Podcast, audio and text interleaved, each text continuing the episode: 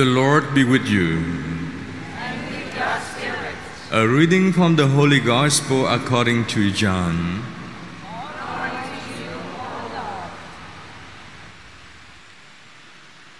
On the evening of that first day of the week, when the doors were locked where the disciples were, for fear of the Jews, Jesus came and stood in their midst and said to them, Peace be with you.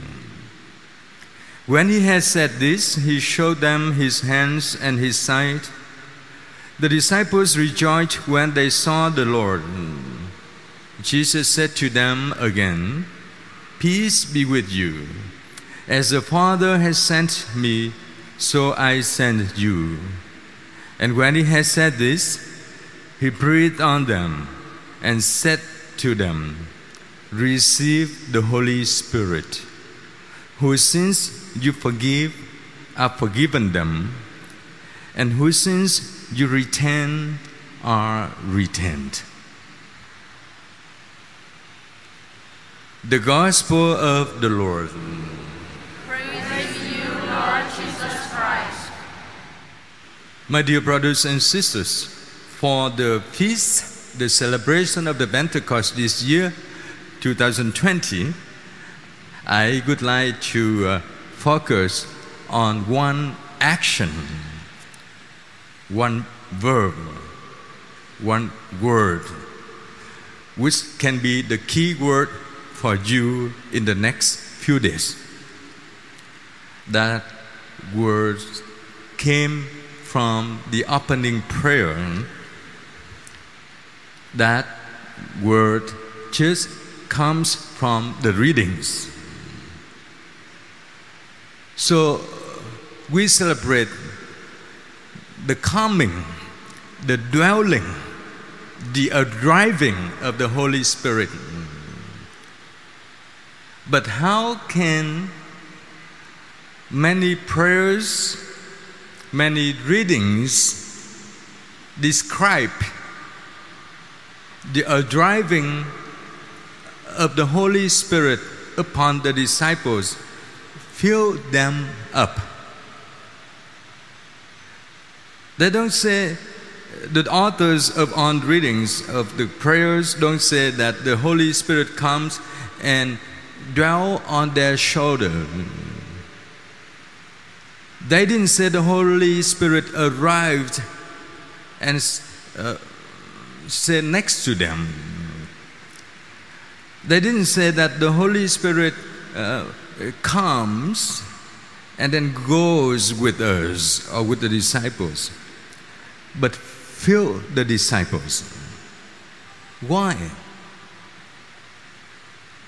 Remember the scenario of the appearance of Jesus that we heard from the Gospel of John.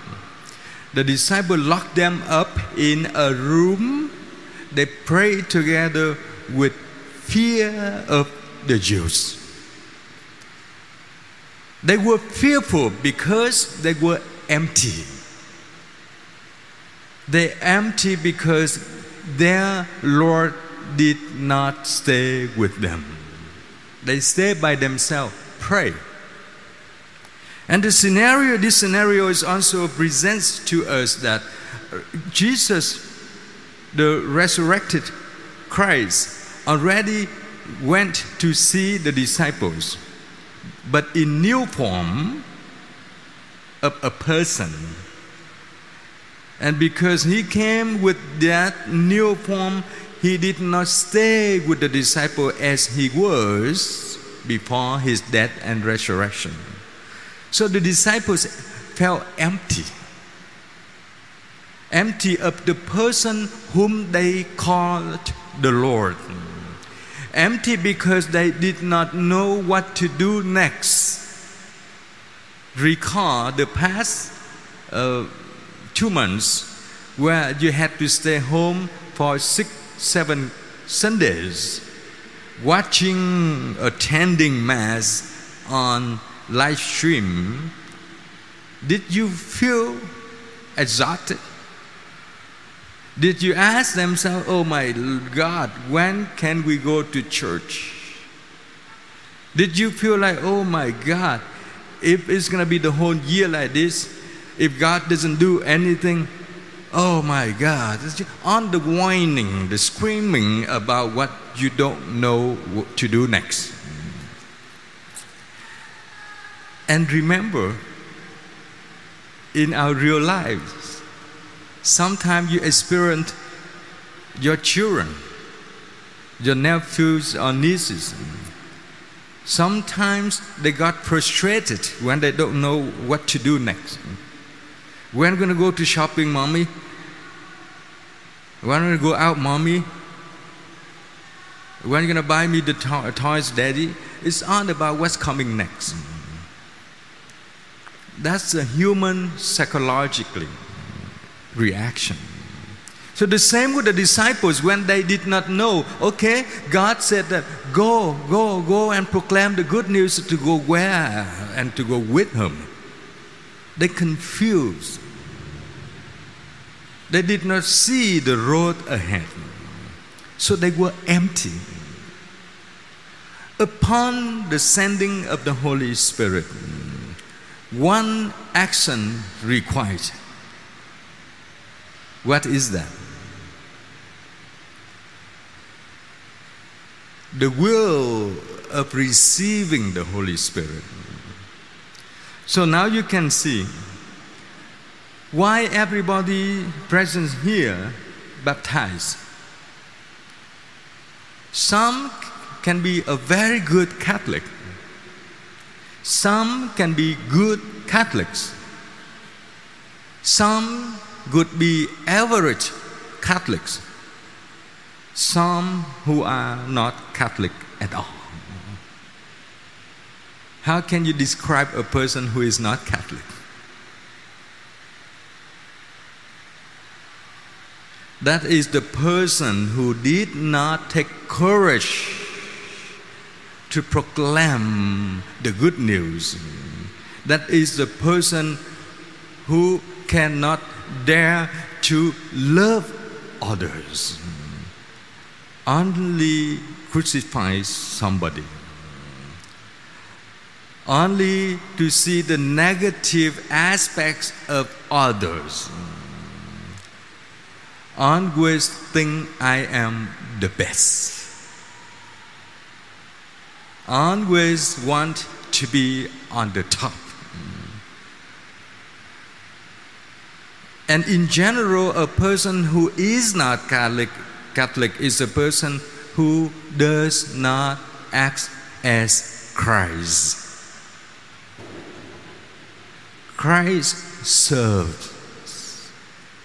Christ lay his life for others.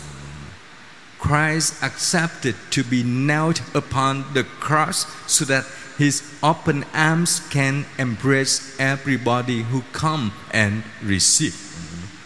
So if you receive the Holy Spirit, your life will be different. I'm sure. The sign to see if you have received the Holy Spirit is you have to be a happy person. Poor people can be happy. It's not the happy of the joy, joy, uh, rejoicing face, but the happy of accepting the reality, the happy of serenity. I know I cannot be a rich person because I don't have money, but I can be a person with a big heart a big heart in such a way that many castle cannot carry this many people with a big heart can be a place for many people to dwell in. So the disciples were empty because they did not know what to do. Now the Holy Spirit comes, asks them to open their hearts to receive the Holy Spirit. Then what happened next? The first greeting reported that mm, after received the Holy Spirit, they were able to speak different languages. Mm.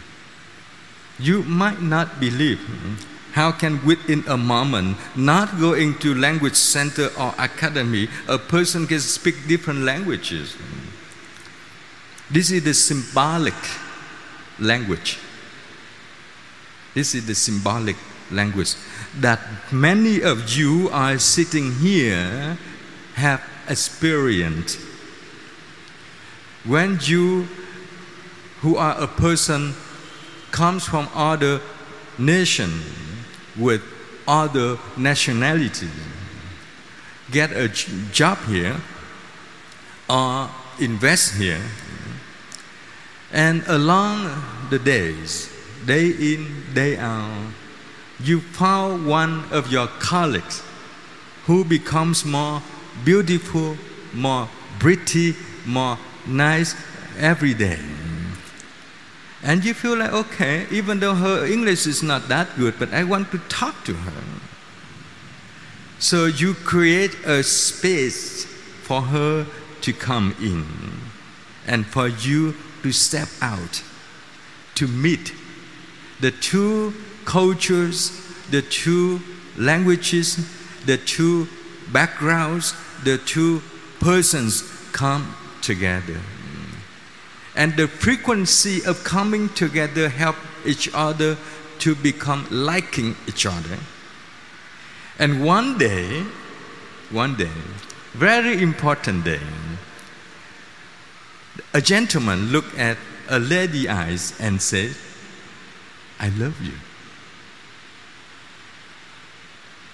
With some nervousness, if she would say no, I don't. But what if she said, Yes, I also like you? And then whatever had in your mind few weeks, few days, few months ago of understanding other language and language and cultures disappear. Now there is one common language, the language of love. The language that prompts two people understand each other without vocabulary. You experience that. Some of you just smile happily. So that was what happened.